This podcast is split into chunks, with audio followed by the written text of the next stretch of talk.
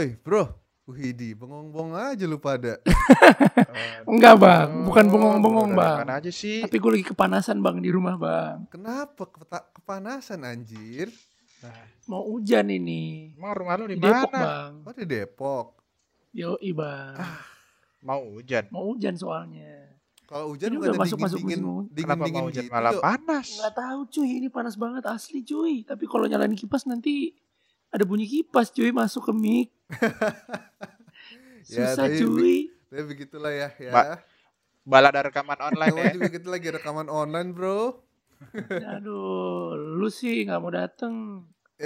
Corona nanti bro. Tapi sebelum kita mulai bincang-bincang kita malam hari ini gitu, kita sapa dulu nih pendengar-pendengar kita nih. Halo teman-teman semua, apa kabar nih guys? Hello Adidas. Masuk lagi nih. Masuk lagi podcast nih, podcast Bray nih. Tapi kali ini podcast Bray online guys.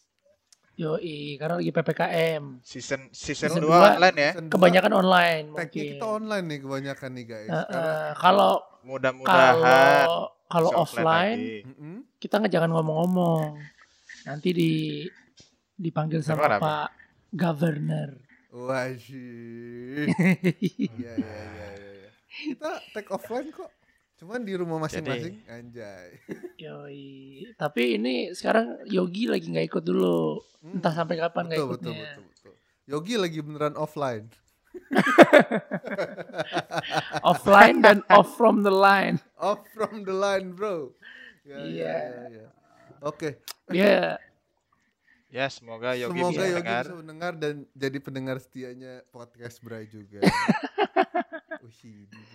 Semoga dia kemudian mendengar habis itu kembali memutuskan join lagi. Iya. Kayaknya kayak aduh mupeng juga gue mau ikutan lagi gitu kan. Kayak anjing nih gue udah omongin mulu nih. Kita omongin aja dia bro. Kali aja. Bro ya bro, panas banget bro, gila bro. Gue kayak di gurun. Tapi ngomong-ngomong nih guys, ini kan di suasana sekarang nih entah PPKM atau apa ya yang selalu diperpanjang ini, gue ngerasa kayak banyak orang yang sekarang ini apa ya banyak keraguan bro, lu pada ngerasa gitu nggak? Keraguannya apapun sih, keraguannya misalnya gue ragu sama diri sendiri atau enggak gue ragu nih gue harus melangkah seperti apa, gue ragu gue harus action gue kayak apa sih langkah yang harus gue ambil di masa-masa saat sekarang gitu kan. Lo ngerasa keraguan-keraguan itu gak sih guys? Kerjaan atau apapun. Oh gitu. Iya. Iya gak sih? Itu dalam gue gak tahu sih. Dalam tapi hal kerjaan itu gitu yang ya. Gue rasain lah kurang lebih. Kayak kita dong. Mau ngelangkah nih tiba-tiba ke McD gitu kan. Ntar ditangkep gitu, gak mau gue. Lah kan take away pak. Cuman tapi 20 menit ya, kalau makan di tempat sekarang 20 menit ya. Bisa gak? Kalau gue terkait kayak gitu, gue yang tahu lalu. Kan ada cheatnya. Cheatnya apa Jo? Cheatnya itu apa, ada cheatnya bro, yang makan 20 menit apa-apa itu. Apa cheatnya? Ya lu makan nih, lu makan di rumah makan, terus yang gitu kan, makan rumah makan. Udah jalan 18 menit, lu keluar dulu sebentar, itu lu masuk lagi. Nah, tambah lagi 20 menit kan. Tapi sebenarnya kita tuh 20 menit itu dihitungnya dari nginjek pertama kali masuk. Kan lu dari pertama kali pesan atau dari pertama kali bayar atau dari pertama kali gigit makanan. Dari pertama kali nginjek cuy. Gak masalah bro. Itu. Pokoknya berarti kalau gitu kalau lu janjian sama temen lu mendingan lu datangnya 5 menit dong. Dibilang mbaknya Pak sudah 8. Jadi kalau udah ada yang udah mau habis 20 menitnya keluar dulu 5 menit terus lu join lagi. Temen lu juga. Yes. Tapi bisa itu, juga bisa. Itu cara billing warnet aja jadinya. Cara-cara tolol. Enggak tolol sih. Trik-trik konyol sih sebenarnya. Kenapa enggak lu bisa makan di mobil aja enggak sih? Itu bisa lu makan di mobil lo. Kayak kemarin gua akhirnya nyobain. Ya kan enggak semua orang punya mobil kayak Anda, Bapak. Iya, maksudnya kan gue sharing dari sisi gue nih, ya kan. Semoga teman-teman juga bisa cobain gitu kan. Nah, gue bisa sharing dikit. Bapak kan enak naik Alphard Bapak. Enggak naik Alphard ada dong, mejanya. Enggak naik Alphard juga. Gua enggak terlalu suka mobil-mobil kulkas kayak gitu. Wih, hati-hati Bang, itu bukan mobil kulkas. Jadi itu. Amin nih. Tapi itu enggak amin nih. Itu apa namanya Optimus Prime yang versi apa tajir bro. Iya iya iya. Versi tajir. Kenapa jadi Optimus Prime? Iya iya iya benar. Optimus Prime versi tajir. Tapi benar loh guys, gue kemarin itu nyobain akhirnya makan, gue sebut aja nggak apa-apa ya mereknya, siapa tahu dia bisa sponsorin kita. Holy Cow di mobil bro, wow. Enak banget sih, maksudnya Holy Cow-nya, makan Holy Cow di mobil, juicy banget gitu bro. Dessertnya enak nggak ya? Itu juicy lagi. Dessertnya enak nggak? Kenapa? Dessert, pakai dessert bro, masalahnya gue. Masa gak ada dessert dong.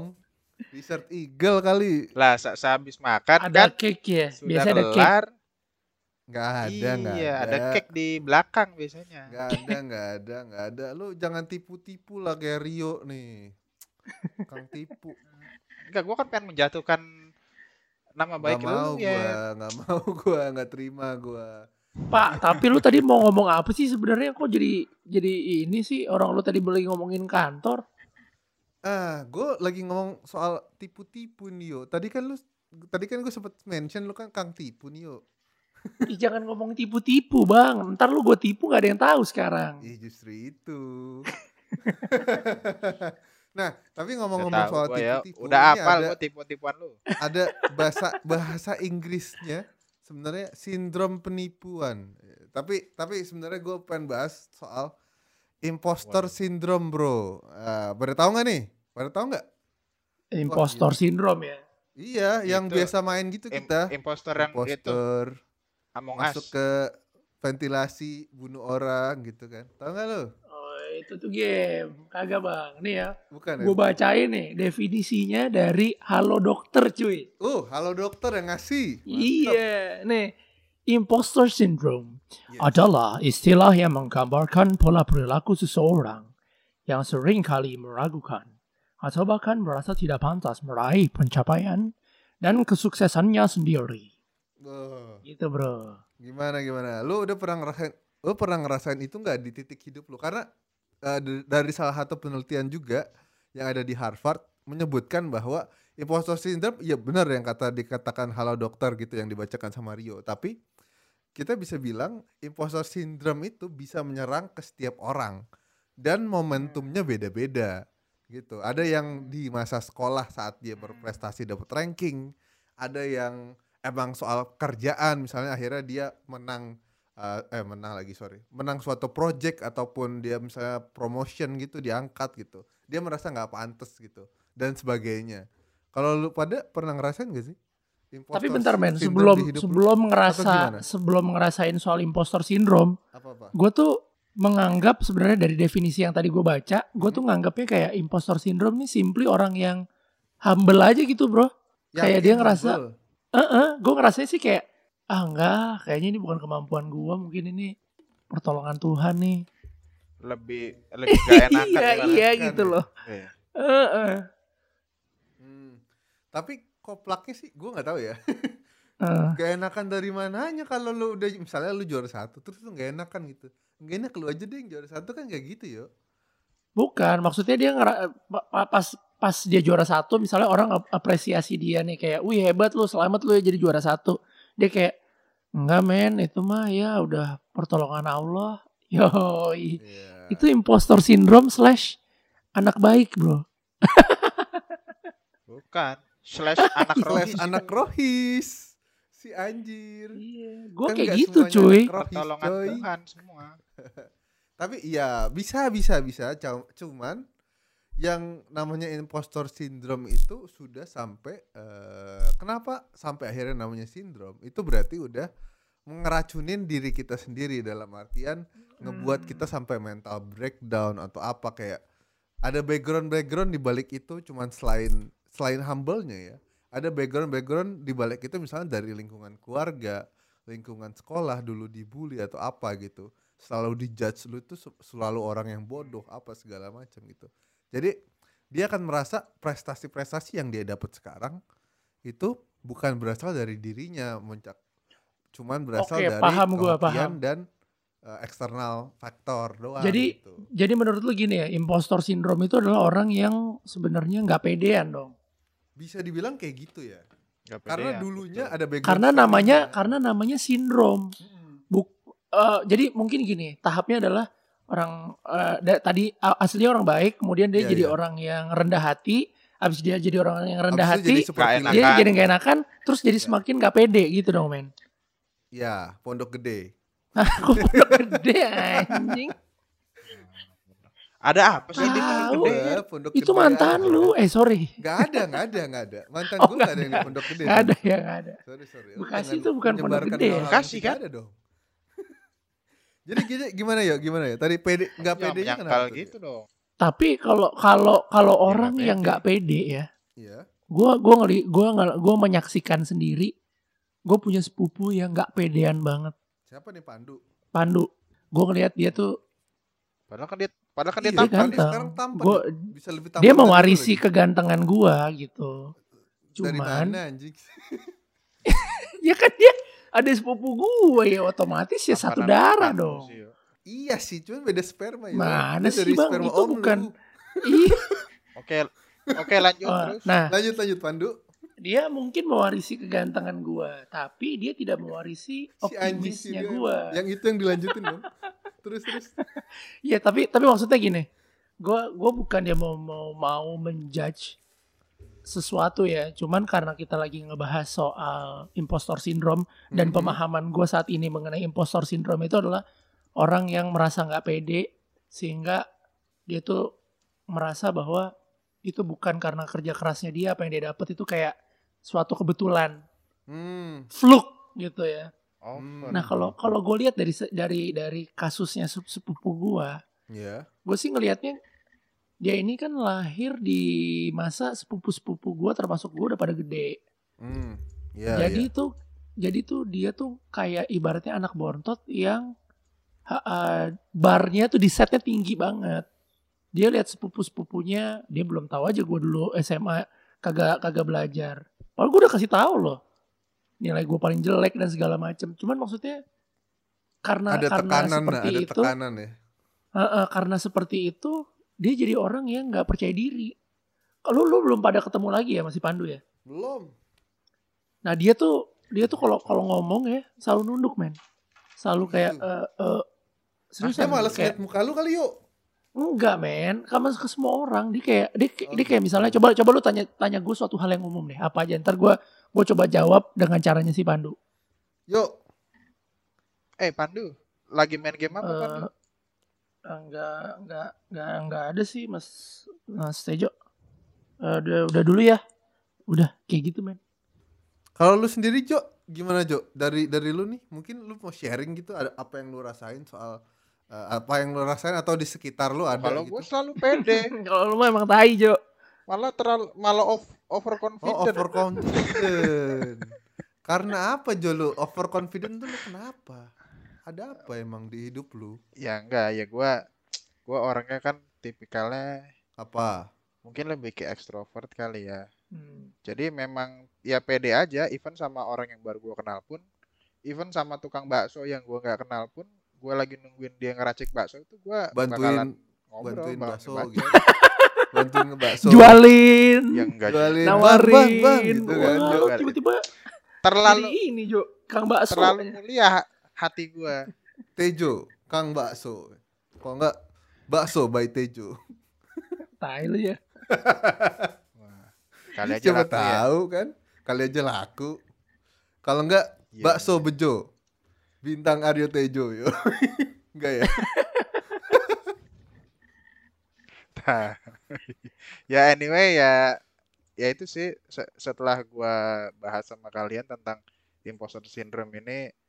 Kalau menurut gue ada orang seperti itu. Cuma kalau buat diri gue pribadi, itu nggak gue banget. Nggak, gitu. Oh, at least lu berarti nggak ngerasain lah ya, overall nggak ngerasain impostor syndrome ini ya. Ya, gue kalau memang dikasih, misalnya kalau bilang dikasih naik jabatan, ya gue bersyukur sama Allah. Cuma nggak yang oh enggak nih mah dari Allah. Walaupun memang di agama mengajarkan harusnya kita seperti itu. Semua kan memang semua memang datangnya dari dari Allah. Cuma di samping itu pun juga gue yakin, sebenarnya gue yakin dengan kemampuan diri gue sendiri. Benar berarti. Dan gue bisa mencapai di titik itu. Karena gitu. Yang dimaksud imposter syndrome juga ini kan, Jo. Ada cuma enggak yang ya lu akhirnya enggak percaya sama kemampuan gitu, lu kan. Iya. Tapi Tejo menarik sih, menarik sih. Jadi berarti di lu ya lu pernah ya ada di sekitar lu ada juga lah ya.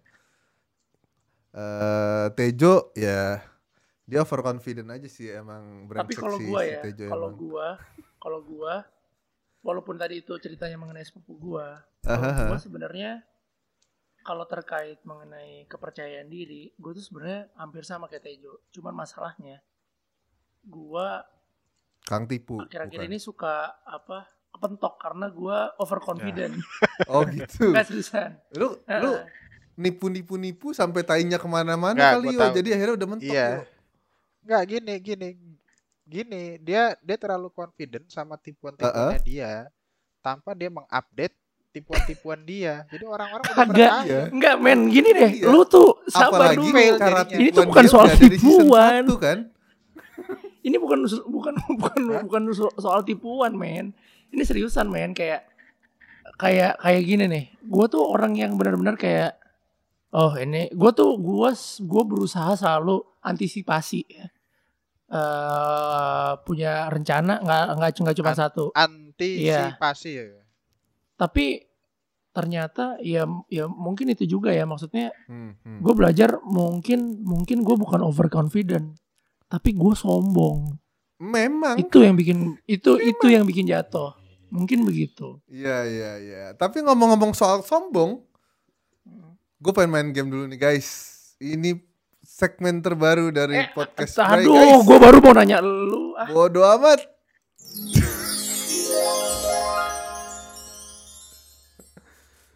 Oke guys, udah ada di segmen games kali ini guys. Nah, kali ini kita mau main game apa nih tadi Bapak Rio? Kalau gue dari gue rapid question saja lah. Rapid question ya, disordered by Podcast Bra ya. Apa-apa, duluan. Yaudah nih, gue duluan ya. Ya. Mie goreng, mie kuah. Mie goreng. Berak berdiri, berak jongkok. Berak berdiri. Gimana caranya goblok? Gimana caranya goblok? Gak bisa keluar, Pak. Itu melebar semua. Sorry, Pak. Gua lidahnya kelu, Pak. Kelu. Berak diri, berak jongkok. Rapid question. Lidah gua kelu, cuy. Aduh. Lu kena rapid question lu sendiri, yuk. Iya, coba ganti. Coba lu. Mendingan coli mau nonton bokep. Ayo. Gue langsung aja lah. Kagak dong. Jawabannya itu dua doang dong, Bang. Maaf. Kalau nonton bokep tapi kagak coli, terus tujuan lu gimana sih? Iya kan? Gue serius. Seriusan, cuy. Serius. Ya nonton aja. Tujuan lu tuh apa gitu loh. Hiburan. Coba guys, kita bahas dulu nih. Jo, maksudnya gimana? Lah memang harus ada, memang harus tujuannya. Iya, masa lu nonton lu casual aja kayak anjing gue pengen nonton lah. Tujuan lu apa? Ya iya. Lu edik banget, Jo. Ya jinah mata edik banget, sakit lu. Koleksi lu mental sakit, Jo. Lah, ada apa sih kawan? Enggak apa-apa. Jadi udah ketebak ya guys di season 2 ini. Tejo semenjak PPKM kelakuannya kayak apa? Maksudnya pertama pertanyaan lu salah ya. Lu coli apa nonton bokep? Iya, tahu gue. Tapi ternyata Tejo kasih jawaban lebih absurd lagi, cuy. Ngapain dia nonton tapi dia kagak. Jadi anjing mentalnya rusak banget dong. Aduh, udah. Kita lanjut ke Tejo dulu deh. Rapid question terakhir nih guys. Coba lu Jo. Sebelum tidur gitu kan. Iya, Jo. Nonton sebelum tidur ya, tetep ya. Coba lu Jo. Lu rapid question, Jo. Rambut panjang, rambut pendek. Kan emang bini lu rambut pendek ya? Iya, kalau tapi gue penasaran kalau bini gue rambut pendek, gue sih udah ngomong sama dia. Nah, terus lu kenapa lu? Ya gue pikir ke gue sendiri ya, gue pengen rambut pendek cuy. Menarik ini. Iya. Lanjut Jok. Dikulik. Oke, next. Apa? Berbulu atau tidak? Berbulu. Berbulu atau tidak? Ih, pertanyaan udah pernah, sebel gue. Tidak. Tidak. Gue udah jawab berbulu. Ah. Tuh, Rio tuh masih yang 80s gitu loh, ya. Tapi kan dia doyan ketek. Banyak-banyak bulunya gitu. Soalnya gini ya. Men, menurut gua itu asli men, ya asli, as is. Iya sih, cuman kan ada usahanya, tinggal dicukur gitu, di wax kan bisa. Enggak, bukan masalah usaha atau asli tidak. Kalau pendapat gue sih lebih ke estetika ya. Iya sih, itu kan estetikanya kan kalau nggak berbulu ya halus gitu kan, kayak nggak ada keteknya. Okay. Jo, ayo dong rapid questions. Lu rapid questionsnya nggak cepet. Lah, itu udah dua. Terlalu kan. Cemen, satu lagi. Kita kasih kesempatan satu lagi guys. Iya, apa kayak gitu, yang out of the box gitu loh. Nyosor duluan apa disosor? Sosor duluan apa disosor? Sosor duluan. Disosor. Oke, okay.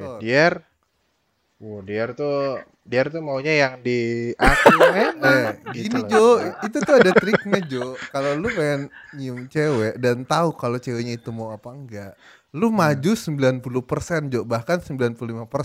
Jangan sampai nyentuh bibirnya dulu. Dia akan maju juga apa enggak? Kalau dia maju juga berarti malu men. Gua enggak pakai teori-teori kayak gitu, nah, gua langsung berhasil. Itu enggak teori men. Prakteknya aja. Bukan Yer, kalau lu udah maju 90% tuh lu berarti udah ada indikasi buat nyosor. Iya dong, tapi kan iya, enggak maksudnya itu kita pengen ngetes juga, jadi kita nggak langsung. Jo, lu bayangin Yer tuh mau yang kayak di sinetron gitu loh, yang udah deket-deket terus tapi nggak jadi. Iya gitu. Wah, si anjir. Udahlah. Kita kasih solusi aja buat teman-teman yang lain. Yaudah. Anjas, gue kayak kedatangan ibu peri cuy. Malu. Ibu perinya udah dateng nih buat ngasih solusi nih. Masalahnya lu semua pada gede-gede tapi ada bunyi kayak gitu, kayak apaan sih nih? Malu. Itu idenya Dier tuh. Ya, gak apa-apa, gue punya ibu peri berarti bagus. Nih guys, kita udah masuk sesi untuk ngasih solusi nih. Kalau solusi dari lu pada apa nih buat imposter syndrome? Atau teman-teman yang ngerasain imposter syndrome nih? Lu dulu deh Jo, gue lagi mencerna nih. Mencerna apaan? Lu makan apaan ya, martabak gitu gak bagi-bagi? Enggak, gue mencerna jawaban gue. Oh, tepat bilang dong. Nggak jelas. Coba aja dulu, sekali-kali gue mulu yang duluan. Kita lagi online ini. Sebenarnya gimana ya? Gue pengen ngasih solusi nih. Cuma nggak sesuai dengan ajaran agama gue akhir. Berak, udah ntar dulu aja agamanya. Nanti dulu. Anjir. Kita kasih solusi. Ini baru nih hebat nih Jo, lu perhatiin nih. Orang-orang inilah yang udah punya tiket ke surga. Ini. Nah, menurut gue. Coba lu dulu jawaban lu dulu. Gue apa ya? Ibaratnya solusi terbaik adalah satu, lu harus kenalin diri lu dulu sendiri. Kenalin diri lu sendiri dalam artian lu kenal nih, oke, lu tuh apa sih misalnya? Lu tuh adalah seorang ilustrator, lu itu seorang artis misalnya, atau lu seorang lawyer yang baik gitu. Itu lu kenalin diri lu, oke. Itu udah satu diri lu. Terus kedua adalah lu coba hargain atau lu notes, kasih timestamp ke hidup lu. Kapan-kapan aja sih lu meraih prestasi misalnya. Contoh, gue akhirnya lulus masuk jurusan terbaik. Itu satu prestasi. Gue akhirnya masuk misalnya, gue contohin aja Rio misalnya. Lulus dengan nilai yang lumayan bagus. Terus jadi lawyer di perusahaan ini gitu. Itu kan satu prestasi juga kan. Nah, timestamp itu lu coba kasih apresiasi ke diri lu sendiri dulu nih. Kayak dengan keberhasilan lu kasih reward kecil ke diri lu sendiri. Self reward gitu ya maksud lu. Betul. Jadi lu merasa kayak beli sesuatu yang lu udah pengen gitu. Betul. Jadi kayak lu ngerasa kayak oke, dari progres ini nih sebenarnya ini hasil dari gue juga gitu. Jadi kayak lu belajar menghargai diri lu sendiri gitu kan. Dan jadi ketiga, menurut lu kita harus sayang sama diri kita sendiri dulu ya. Betul, self love itu ngaruh banget. Karena kalau kita nggak self love, kita nggak tahu tuh apa sih yang ada di diri kita gitu. Dan ketiga, terakhir menurut gue itu kita tuh nggak sendirian.